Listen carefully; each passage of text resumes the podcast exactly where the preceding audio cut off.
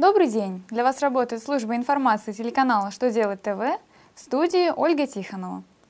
В этом выпуске вы узнаете, как изменится стоимость патентов для предпринимателей в Москве, каким образом работодателям придется компенсировать задержку зарплаты, на какой срок будет продлена программа утилизации автомобилей.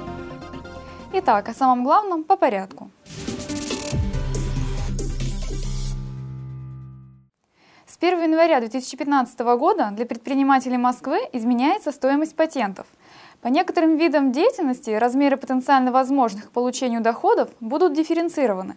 Например, в сфере оказания услуг по перевозке грузов они будут зависеть от грузоподъемности автомобиля, а при сдаче в аренду жилья от района, где оно находится.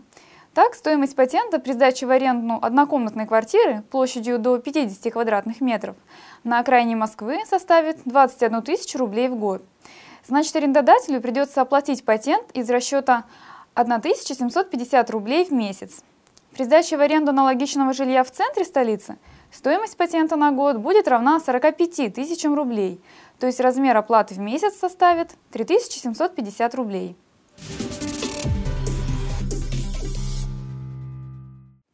Минэкономразвития раскритиковала законопроект об ужесточении ответственности работодателей за нарушение сроков выплаты зарплат. Документ предусматривает повышение максимальных штрафов для должностных лиц и предпринимателей до 30 тысяч рублей, а для организаций до 100 тысяч рублей. Кроме того, компенсация работнику за каждый день просрочки увеличена с 1,03 до 1,150 ставки рефинансирования. Ведомстве настаивают на сохранении прежнего размера компенсации. Чиновники также отмечают, что из текста проекта неясно, учитывается ли при назначении санкций финансовое положение работодателя. По их мнению, это не позволяет гарантировать адекватность наказания. Юристы частично признают справедливость критики, но при этом рекомендуют реально оценивать последствия задержки зарплаты для работников. В целях поддержки отечественного авторынка в правительстве России принято решение о продлении программы утилизации на 2015 год. На это предполагается выделить из бюджета 10 миллиардов рублей. Кроме того, действующая в 2014 году программа будет расширена почти на 3 миллиарда рублей. Согласно данным Минпромторга, к началу декабря в рамках программы утилизации было реализовано около 150 тысяч автомобилей.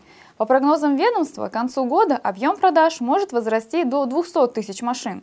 Напомним, по условиям программы за сдачу в утиль автомобиля старше 6 лет его владелец получает скидку на покупку новой машины в размере 50 тысяч рублей.